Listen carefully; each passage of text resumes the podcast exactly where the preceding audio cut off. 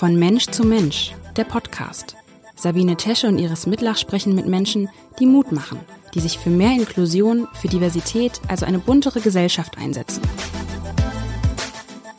Der Podcast wird Ihnen präsentiert von der Hanse Merkur.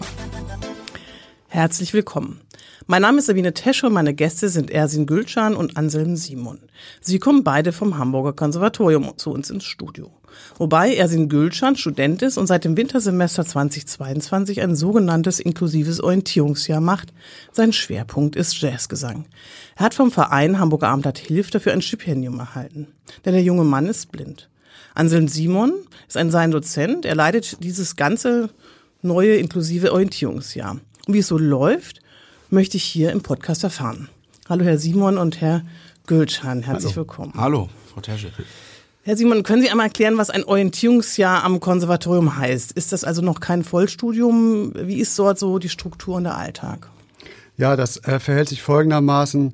Äh, wir wollen versuchen, im Konservatorium ein möglichst niedrigschwelliges Angebot für alle Menschen zu machen. Äh, durch dieses Angebot soll es möglich sein, dass jedermann äh, eine faire Chance bekommt, Musik zu studieren. Das heißt, also es ist, äh, man kann sich bewerben, obwohl man vorher noch gar nicht so viel mit Musik zu tun hat. Genau. Okay. Ganz genau. Und äh, seit 2022 ja gibt es, wie wir auch gerade ge gehört haben, dieses Studium für Menschen mit Behinderung. Ähm, wie sieht es da auf? Die Aufnahme ist, ist da anders als bei den anderen Studenten oder ist das genauso wie bei Menschen ohne Behinderung? Wir unterscheiden da ganz bewusst, weil äh, zu einem niedrigschwelligen Angebot für eine berufliche musikalische Ausbildung gehört, dass man diese sehr strengen Aufnahmekriterien, die üblicherweise an Musikhochschulen und auch an den Konservatorien äh, praktiziert werden, äh, vereinfacht, so dass sich jedermann auch traut, mit uns in Kontakt zu kommen und sich für eine Ausbildung zu bewerben. Wenn man in den Ausschreibekriterien schon sagt, du musst mindestens so und so gut spielen können, sagen die meisten Menschen, oh Gott, das ist äh, so kompliziert, da traue ich mich gar nicht, mich zu melden. Wir machen statt einer Aufnahmeprüfung ein sogenanntes Kennenlerngespräch. Alle Menschen können zu uns kommen und können sagen, wir interessieren uns für eine Ausbildung am Konservatorium und ähm, was muss ich tun, äh, damit ich hier eine Ausbildung bekommen kann. Dann schauen wir uns zusammen an, was die Personen können. Also auch instrumentales Können ist natürlich wichtig. Wir sind ein musikalisches Konservatorium. Da muss man äh, ein Instrument schon spielen können. Eine gewisse Vorbildung ist natürlich notwendig. Wenn jemand ganz bei Null anfängt, dann ist das einfach nicht kompatibel und integrierbar in unseren Studienablauf. Denn ein ganz wichtiger Bestandteil des äh, inklusiven Orientierungsjahres ist die Verbindung aller Menschen in der Ausbildung. Das heißt, alle Studierenden und alle Lehrkräfte arbeiten auf Augenhöhe miteinander in den Seminaren und bei uns in der Jazz Rock Pop Abteilung äh, in den Bandtrainings zum Beispiel, um miteinander zu musizieren und sich miteinander äh, fortzubilden. Herr Gülcan, Sie sind ja jetzt 28 Jahre alt. Warum haben Sie sich jetzt erst entschieden, Gesang zu studieren? Gab es da irgendwie einen Schlüsselmoment oder warum haben Sie so lange gewartet? Ja, ähm, bei mir ist es so tatsächlich, ähm, ich hatte eine längere Krankheitszeit, da äh, äh, musste ich mich tatsächlich erstmal neu finden, habe verschiedene Dinge versucht und äh, ich äh, mache seit ähm, Ende Juni diesen Jahres eben sozusagen professionell Musik.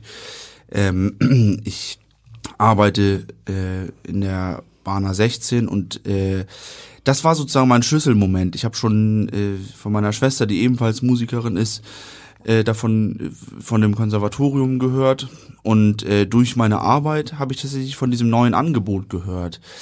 Ich hatte mir tatsächlich durch viele Erfahrungen, die ich einfach in der Vergangenheit gemacht habe, sozusagen für mich selber geschworen, irgendwie, oh ja, ich will nie wieder irgendeine Ausbildung oder irgendeine Art Studium äh, machen, aber äh, das äh, war eine ganz andere Herangehensweise, wie ich da so rangeführt wurde und mir diese Sache ja näher gebracht wurde.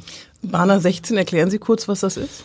Genau, also Bana 16 ist ein äh, inklusives, äh, sag ich mal, Künstlerkollektiv. Das heißt, verschiedene Künstlergruppen, also sowohl aus dem Bereich Film, Theater, bildende Kunst, haben sich zusammengeschlossen und äh, inklusiv heißt, dass es äh, sozusagen ein Angebot äh, äh, einer ähm, Werkstatt für behinderte Menschen, äh, aber halt nicht so, wie man, wenn man jetzt einfach Werkstatt hört, denkt man irgendwie wahrscheinlich, äh, denken viele irgendwie an Sachen zusammenschrauben. Aber äh, das ist es nicht. Es ist wirklich ein andersartiges Projekt, wo wirklich äh, nochmal ganz anders angesetzt und gearbeitet wird. Und so meines Wissens nach momentan wirklich einzigartig. Und das ist unfassbares Glück für mich gewesen, dass ich da reinkommen konnte. Und ich habe da ähm, wurde mir sozusagen irgendwie nahegelegt, dass ich so ein bisschen die, dass das Talent da ist, definitiv, aber die musikalische Bildung muss noch ein bisschen, ja, da muss ein bisschen was nachgeholt werden. Und da, da kam das zum, da war sozusagen diese Chance wirklich gut. Sind Sie denn früher als Kind ähm, gefördert worden musikalisch von Ihren Eltern oder Lehrern? Um ehrlich zu sein, nicht, weil man hat nicht so wirklich daran geglaubt. Also mir wurde auch jahrelang eingeredet, ich könnte äh, überhaupt nicht singen und ich sollte das lieber vergessen mit dem Klavier spielen und so. Und es war auch damals schwer sozusagen mich für selber ein Instrument zu spielen. Also zu Anfang war es schwer, dann irgendwann durch die Schule hat man mir äh, also das war tatsächlich eine, ja, heute kann ich drüber lachen, aber ähm, es gab mal so einen Instrumentenworkshop und ich wollte eigentlich unheimlich gerne damals Saxophon lernen, weil ich schon den Sound mochte.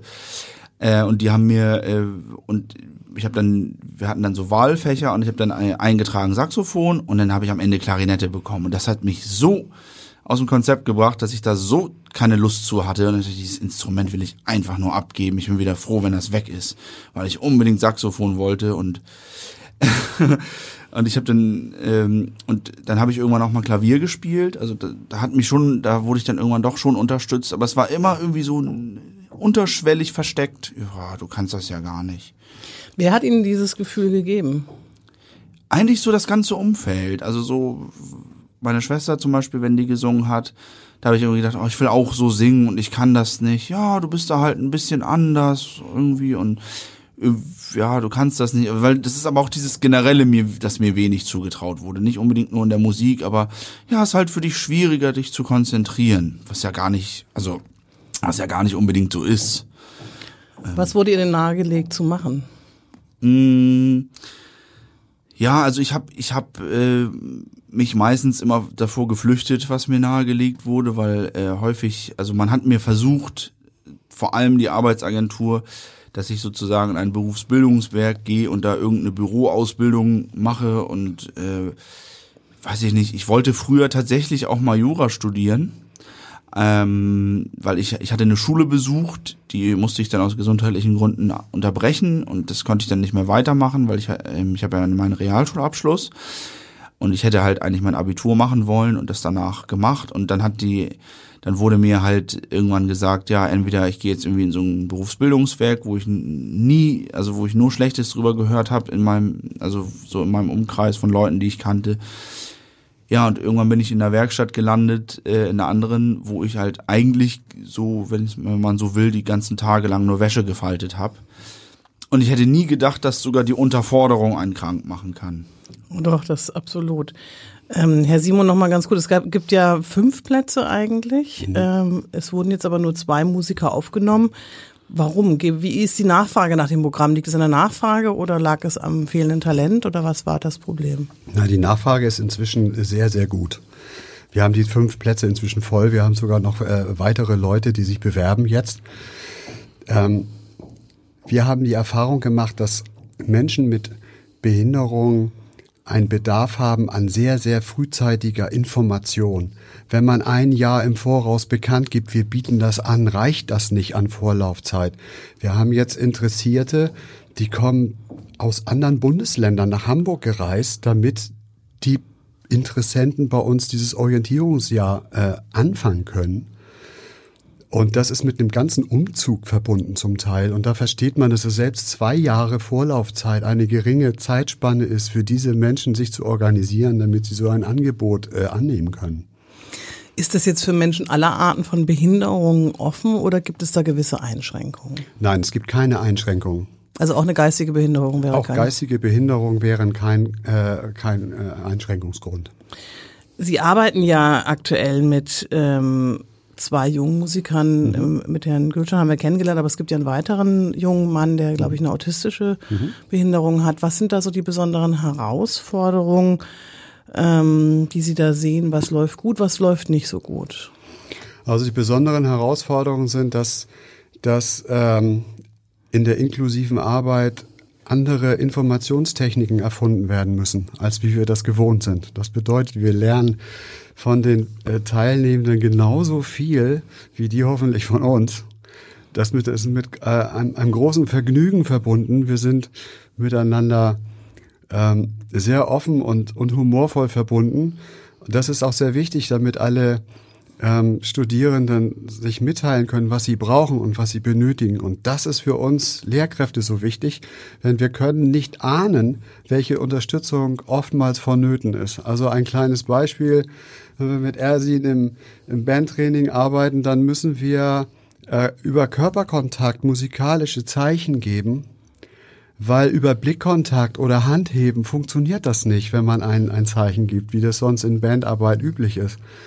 Wir haben zum Beispiel äh, 3D-Modelle gebaut zum Kennenlernen von Noten und von musikalischen, theoretischen Konstrukten, wie zum Beispiel den Quintenzirkel und so. Wie kann man äh, solche Modelle, die es nur aufgeschrieben gibt als Grafik, wie kann man die Menschen, die nicht sehen können, begreiflich machen? Also übers Tasten, da muss man sich was einfallen lassen.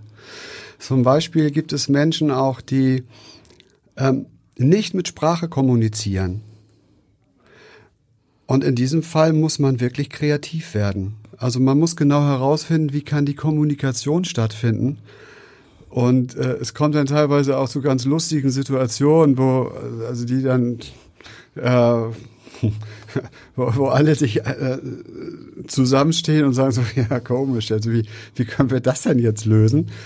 Und zum Beispiel hatte Ersin äh, ganz erfolgreich äh, unser letztes Konzert moderiert. Da ging es um die Frage, welche studierende Person bietet welche was an und wer organisiert die, den Instrumententransport, wer macht dies, wer macht das. Und er sagte so eben, ja, ich moderiere dann mal. Und das war total toll, weil das ist genau das, was, was alle anderen so gerne nicht machen sich vor ein Publikum stellen und eine nette Moderation äh, zu machen, ist eine hohe Kunst.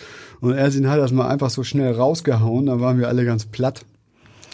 Und das sind, das sind so, so Besonderheiten. Man muss dann halt einfach gucken, wann ist es wieder Zeit für die Moderation und dann muss Ersin zum Mikrofon geführt werden und dann muss er die Moderation machen und danach muss er wieder zum Platz geführt werden. Also man braucht Assistenzen, personelle Betreuung und ähm, naja, die Kreativität für die Kommunikation. Gerade wenn, wenn Menschen autistisch sind, ähm, ist, kann das ein sehr, sehr großes Thema werden. Ich wollte noch mal ganz kurz ähm, einen kleinen Schritt noch mal zu Ihnen zurück, Herr Gülcan. Ja. Sie haben die Zusage bekommen für dieses Stipendium. Was haben Sie empfunden? Können Sie das noch erinnern?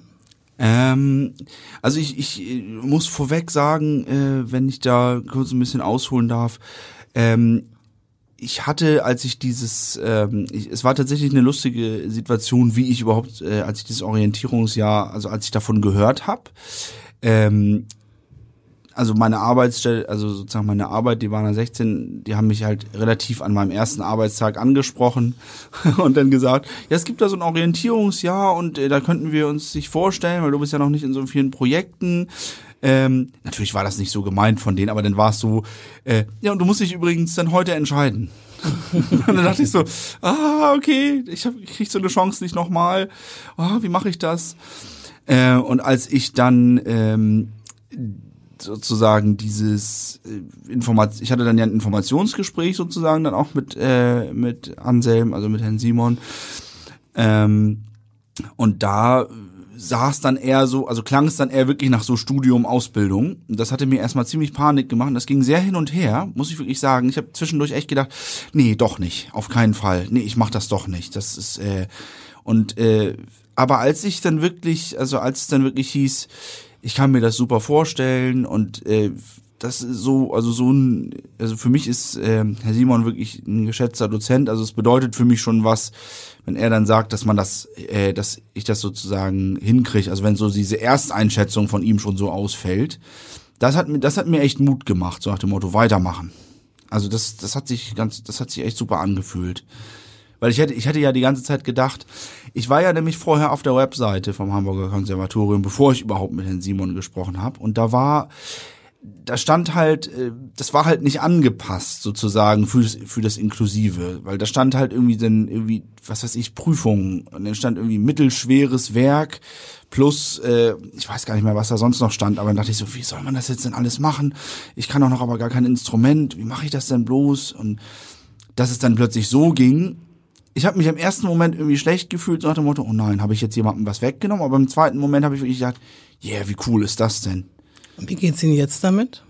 Also jetzt im Moment, ich freue mich so dermaßen, weil ich habe mich, ich habe mich echt wirklich äh, ganz anders weiterentwickelt.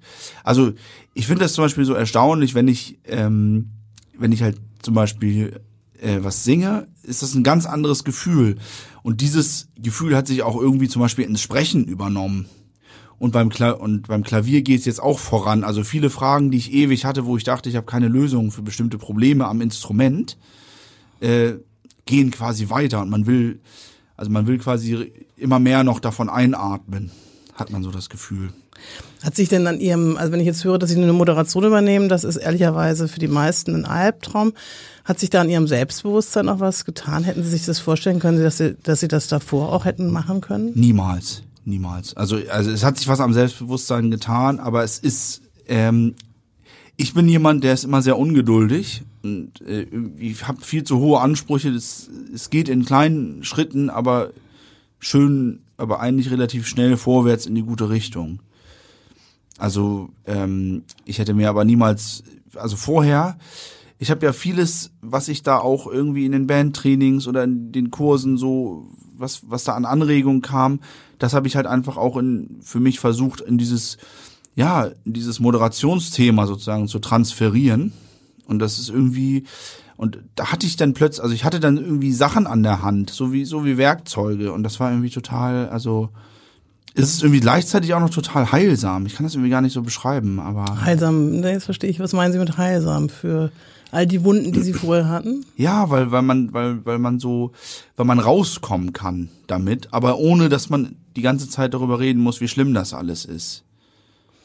Wie gehen denn die anderen Studierenden, das ist eine Frage an Sie beide, vielleicht fangen Sie an, Herr Simon, damit um, mit dieser besonderen Situation? Die sind ja auch da, um sich genauso zu orientieren. Das ist ja ein, ne, Sie haben jetzt, ähm, wie viele Studenten insgesamt, die Sie betreuen, also mit Behinderung und Nichtbehinderung, also ohne, ne, insgesamt, wie gehen die damit um? Ja, das war eine große Überraschung für mich. Ich habe am Anfang, als wir das geplant haben, gedacht, ich muss besondere Anreize schaffen, damit alle bisher Studierenden in unserem Jazzstudiengang sagen, ja, okay. Wie viele sind es? Im, Im Moment sind es 15 Personen. Mhm. Es schwankt immer sehr, weil teilweise machen dann irgendwie sechs gleichzeitig äh, Abschluss und dann kommen wieder neue nach und so weiter. Ich dachte, ich muss Anreize schaffen, weil in einer inklusiven Bandarbeit geht es nicht darum, dass man das, was man selbst besonders gut kann, einfach raushaut und sich dann toll fühlt, sondern man muss Rücksicht nehmen. Man muss das, was man vielleicht musikalisch am liebsten machen würde, eben nicht spielen, weil es gerade nicht passt und weil andere zum Zuge kommen müssen. So, das heißt, das solistische, musikalische Talent muss, wird ein bisschen bei der einzelnen Person ausgebremst und äh, es muss ein großes Paket an Rücksichtnahme geschnürt werden. Es muss Bewusstsein dafür muss geschaffen werden. Das ist also Kern dieser inklusiven Bandarbeit. Dann habe ich die Studierenden gefragt, ich habe das und das vor. Ich brauche Bass, Schlagzeug, Klavier und so weiter und so fort. Wer macht mit? Und alle haben gesagt, ja, finde ich toll, wir machen mit. Ich bin völlig überrascht gewesen von dieser großartigen äh, spontan positiven Einstellungen, die alle mitgebracht haben. Und nach meiner Wahrnehmung, er, Sie musste auch mal was sagen gleich nachher, nach meiner Wahrnehmung ist das bis heute so geblieben. Wir haben unsere, unser erstes Vierteljahr jetzt hinter uns und die Unterstützung ist immens groß. Also ich habe überhaupt gar keine weiteren Wünsche an die Studierenden. Die sind total entzückend und unterstützen, wo sie können, sind pünktlich und helfen, wenn es irgendwo Probleme gibt und so weiter. Also es war eine ganz einfache Sache mit diesen fantastischen jungen Leuten. Wie geht Ihnen das, Herr Gülschan? Ja, also ich habe ja tatsächlich am Anfang, weil ich ja schon ja auch andere Erfahrungen gemacht habe als jetzt. An, am Anfang habe ich tatsächlich Bauchschmerzen gehabt, als ich die Studenten noch nicht kannte, aber als ich die dann alle irgendwie auch kennengelernt habe, war ich, ich also ich war echt, äh, muss ich sagen, positiv überrascht, weil ähm, das echt wirklich total unkompliziert funktioniert. Also das ist auch so, dass sich da echt schnell Kontakt aufbaut. Viele sind irgendwie total geduldig und erklären was. Und ich habe auch gemerkt, wie man sich so äh, zum Beispiel mit dieser äh, Moderation irgendwie noch ein Stück äh, man hatte richtig so eine Art, ohne die, ohne die sozusagen einzufordern, so eine richtig so eine Art Anerkennung. Es war wirklich, also es war so anderen, es ist sehr angenehm und auch so diese Bereitschaft, dann irgendwie zu sagen, können wir da vielleicht da und da so ein Zeichen geben, geht das irgendwie vielleicht? Also es ist wirklich, also dieses Rücksichtsvolle, das kann ich echt nur unterschreiben, so, das ist, ähm, ja, also mir geht's. Genau, es sind ja zum Beispiel auch, auch Momente, wo die total gegen die Wohnheit, Gewohnheit gehen. Also unser Bandtraining beginnt um elf. Das ist für junge Leute ein Zeitpunkt, wo sie noch nicht so richtig betriebswarm sind. Das Wie ist, bitte? Ja, das, Ja. Kommt drauf an, was sie studieren. das Also, sind Musikerinnen und Ja, gut. Musiker, die Hm. sind bis nachts um zwei auf irgendwelchen Sessions unterwegs Ja. und dann sind die morgens um elf eher zurückhaltend. Kann man Also, vergessen. Und das ist ja zum Beispiel, Ersin weiß ja nicht, wer ist im Raum. Und wenn eine Person in den Raum dazukommt, weiß Ersin nicht, wer ist das. Also haben wir verabredet, dass wenn man in den Raum kommt, man sagen, hallo, ich bin jetzt hier, ich bin da, ich bin der und der. Und dann weiß Ersin, ah, okay, der ist, die Person ist auch da. Und hat ein, kann ein Gefühl dafür entwickeln, wer ist im Raum. Wer ist überhaupt anwesend. So, und das sind äh, auch Sachen, die konnten wir uns vorher nicht vorstellen, aber es ist ja durch die Konsequenz im Umgang miteinander wird das klar, dass dieses Defizit besteht, wenn man einfach nur in den Raum schlurft und sich hinsetzt. die Bandarbeit, das ist eine, aber es ist ja nicht nur wahrscheinlich was, also äh, wie viele Leute sind Sie da in der Band? In der Band sind wir im Moment acht. Okay, das ist ja fast Ja. die Hälfte des Jahrgangs. Ja. Ähm, aber das ist ja nicht wahrscheinlich das Einzige, was Sie unterrichten. Was ist noch Teil dieses Studienganges? Das hängt ganz von dem Plan ab, den wir gemeinsam entwickeln nach dem Kennenlerngespräch. Okay, dann frage ich mal Herrn Gülschan, was machen Sie alles bei, also außer der Bandarbeit? Genau, also ich, äh, außer der Bandarbeit mache ich im Moment tatsächlich einmal sozusagen den Hauptfachunterricht. Das ist in meinem Fall ja äh, Gesang. Und dann habe ich mir als Nebenfach Klavierunterricht noch ausgesucht, weil das, äh, das hatte mich schon immer begeistert. Ähm, dann gehört dazu bei mir Jazz-Improvisation. Und ähm, dann mache ich noch ein bisschen, äh, äh, mache ich noch bei Jazz-Theorie mit und guck da, wie ich da irgendwie, wie ich da reinkomme. Auch einmal auch eher so eine Mischung aus Schnuppern und Verstehen, was man verstehen kann, wo man mitkommt. Ähm, ich überlege gerade, ob ich noch was vergessen habe. Es gibt ja irgendwie eine, eine Form von Gehör. Genau, Gehörbildung. Ah, vielen Dank, genau. Also Genau, da würde mich in dem Zusammenhang, als ich das nämlich gelesen habe, äh, ein, vielleicht ist es auch nur ein Vorurteil interessieren. Man sagt ja Blinden nach, dass ihre anderen Sinne geschärft sind. Merken Sie, dass Sie ein besseres, geschärfteres Gehör haben als andere oder ist das einfach nur ein Vorurteil? Ähm, also es stimmt, dass die Sinne, das haben Sie ganz gut ausgedrückt, geschärft sind. Ähm, das liegt aber daran, zum einen, weil, die, weil man sein Gehör natürlich viel besser schult und schulen muss tatsächlich, weil man ist ja, man hat ja nur, also ein Sinn ist ja weg und man muss es ja irgendwie selber ausgleichen. Das ist generell so. Ähm, aber ich sag mal, ähm, ich zum Beispiel habe jetzt kein absolutes Gehör. Das heißt, äh, es gibt, ähm, ich kenne also zum Beispiel meine Schwester, äh, die hat das, äh, die hat sozusagen dieses Talent, sag ich mal, dass sie ein absolutes Gehör hat. Aber das ist nicht manchmal auch nicht unbedingt äh, ja äh, so der Maßstab. Ne? Also ich, ich habe schon manchmal das Gefühl, dass ich genauer hinhöre. Das würde ich eher sagen. Also ich persönlich jetzt. Es ist ja nach diesem Orientierungsjahr geht es ja wahrscheinlich darum, ein Vollstudium zu machen am Hamburger Konservatorium. Können Sie sich das vorstellen?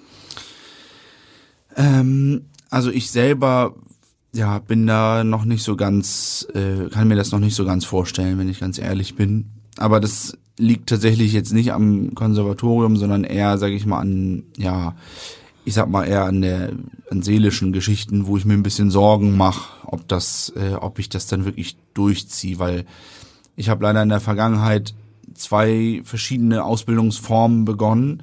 Einmal eine Schulform und äh, einmal ähm, eine betriebliche Ausbildung ähm, und leider beides dann unterbrechen müssen. Mhm, genau, weil es ist ja ich wahrscheinlich vielleicht entwickelt sich das auch noch anders, aber zum jetzigen Zeitpunkt kann ich mir das tatsächlich nicht vorstellen. Auf der anderen Seite ist natürlich immer so ein bisschen so das Gefühl, hm, kriege ich diesen, äh, kann man das irgendwie noch weiter bekommen, aber ja, also diesen, diesen Unterricht und dieses, was, was man da daraus zieht. Jetzt nehmen wir an, ähm, Herr Gülschan würde sich doch noch dafür entscheiden. Mhm. Ähm, gibt es dann andere Aufnahmeregeln? Gibt es dann für alle dann in dem Moment die gleichen Aufnahmeregeln? Wie würde es dann weitergehen nach diesem Orientierungsjahr?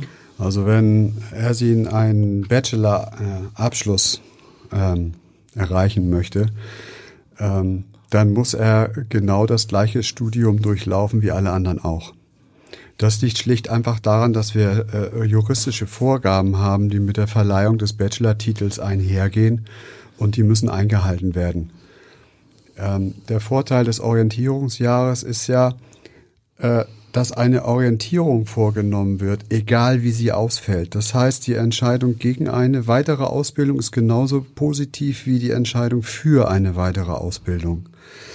Es ist ja zum Beispiel auch denkbar, dass Ersin, wenn er sich im Moment gegen eine Ausbildung entscheidet, in seinen in, beruflichen Alltag zum Beispiel bei der Bahner 16 kommt. Dort arbeitet er mit anderen äh, professionell aber, äh, musizierenden Menschen zusammen und zu einem späteren Zeitpunkt nach ein oder zwei Jahren feststellt, er möchte doch weitere Ausbildung haben, er könnte sich ja beruflich weiterentwickeln, indem er Probenleitung übernimmt und selbst äh, Ausbildung auch anbietet im Rahmen der Bahner 16. Er hat ja Erfahrung damit, wie man wie man äh, bestimmte musiktheoretische Dinge gut und flexibel vermitteln kann an alle Menschen. Das, das, daran arbeiten wir ja jetzt hier im Orientierungsjahr. Und wenn er in, in ein oder zwei Jahren kommen würde und sagen würde, ich möchte jetzt nochmal Bachelor machen, wir kennen uns vom Orientierungsjahr, steht ihm natürlich unser Institut zur Verfügung. Selbstverständlich können wir dann äh, äh, versuchen, diese Ausbildung vorzunehmen. Können Sie sich denn vorstellen, Herr Gülschan, den Gesang in irgendeiner Form zum Beruf zu machen? Also äh, im Grunde habe ich das ja schon. äh, ich bin, also mein Arbeitsplatz in der Bahner 16 ist ja sicher. Mhm. Also ich, das äh, ist quasi tatsächlich äh, sowas von auf dem Weg zur Professionalität. Ähm, und das ist, äh, also das kann ich mir tatsächlich vorstellen. Also dann innerhalb der Spana zu arbeiten, aber nicht außerhalb. Also es ist natürlich immer ein geschützter Raum. Ne? Also klar, Genau, das ist, ich finde das einen sehr wichtigen Aspekt. Natürlich, also da sprechen Sie was an mit dem geschützten Raum. Ähm, ich finde das super, wenn Leute sozusagen aus dem geschützten Ra Rahmen rausgehen. Äh, aber ich selber habe momentan den Stand, dass ich trotzdem das machen will, was mir Spaß macht, aber dabei diesen geschützten Rahmen brauche, was sich dann zum Beispiel nebenbei draußen ergibt und ich und parallel dazu passiert, ist ja sozusagen dann unabhängig davon und das ist ja also da ist einfach eine gewisse Sicherheit da. Auch wenn man natürlich be bestimmte Kompromisse macht, zum Beispiel mit der ja mit dem was man verdient und so weiter. Aber im Moment ist für mich tatsächlich dieser geschützte Rahmen wichtiger. Das ist auch total verständlich und ich danke Ihnen ganz, ganz herzlich beiden, dass Sie hier so offen gesprochen haben. Sehr gerne. Herr Gülschan, ich wünsche Ihnen ganz, ganz viel Glück, dass Sie genau das entscheiden und auch entscheiden können, was Sie zukünftig mit Ihrer wunderbaren Stimme machen können. Und finde es toll, dass das Hamburger Konservatorium hier so ein Modellprojekt aufgestellt hat. Vielen Dank. Vielen Dank für die Einladung, Frau Tesche. Ganz lieben Dank, Frau Tesche. Dieser Podcast wurde Ihnen präsentiert von der Hanse Merkur. Weitere Podcasts vom Hamburger Abendblatt finden Sie unter abendblatt.de slash podcast. Hier finden Sie auch alle aktuellen Podcast-Themen und unseren neuen Podcast-Newsletter.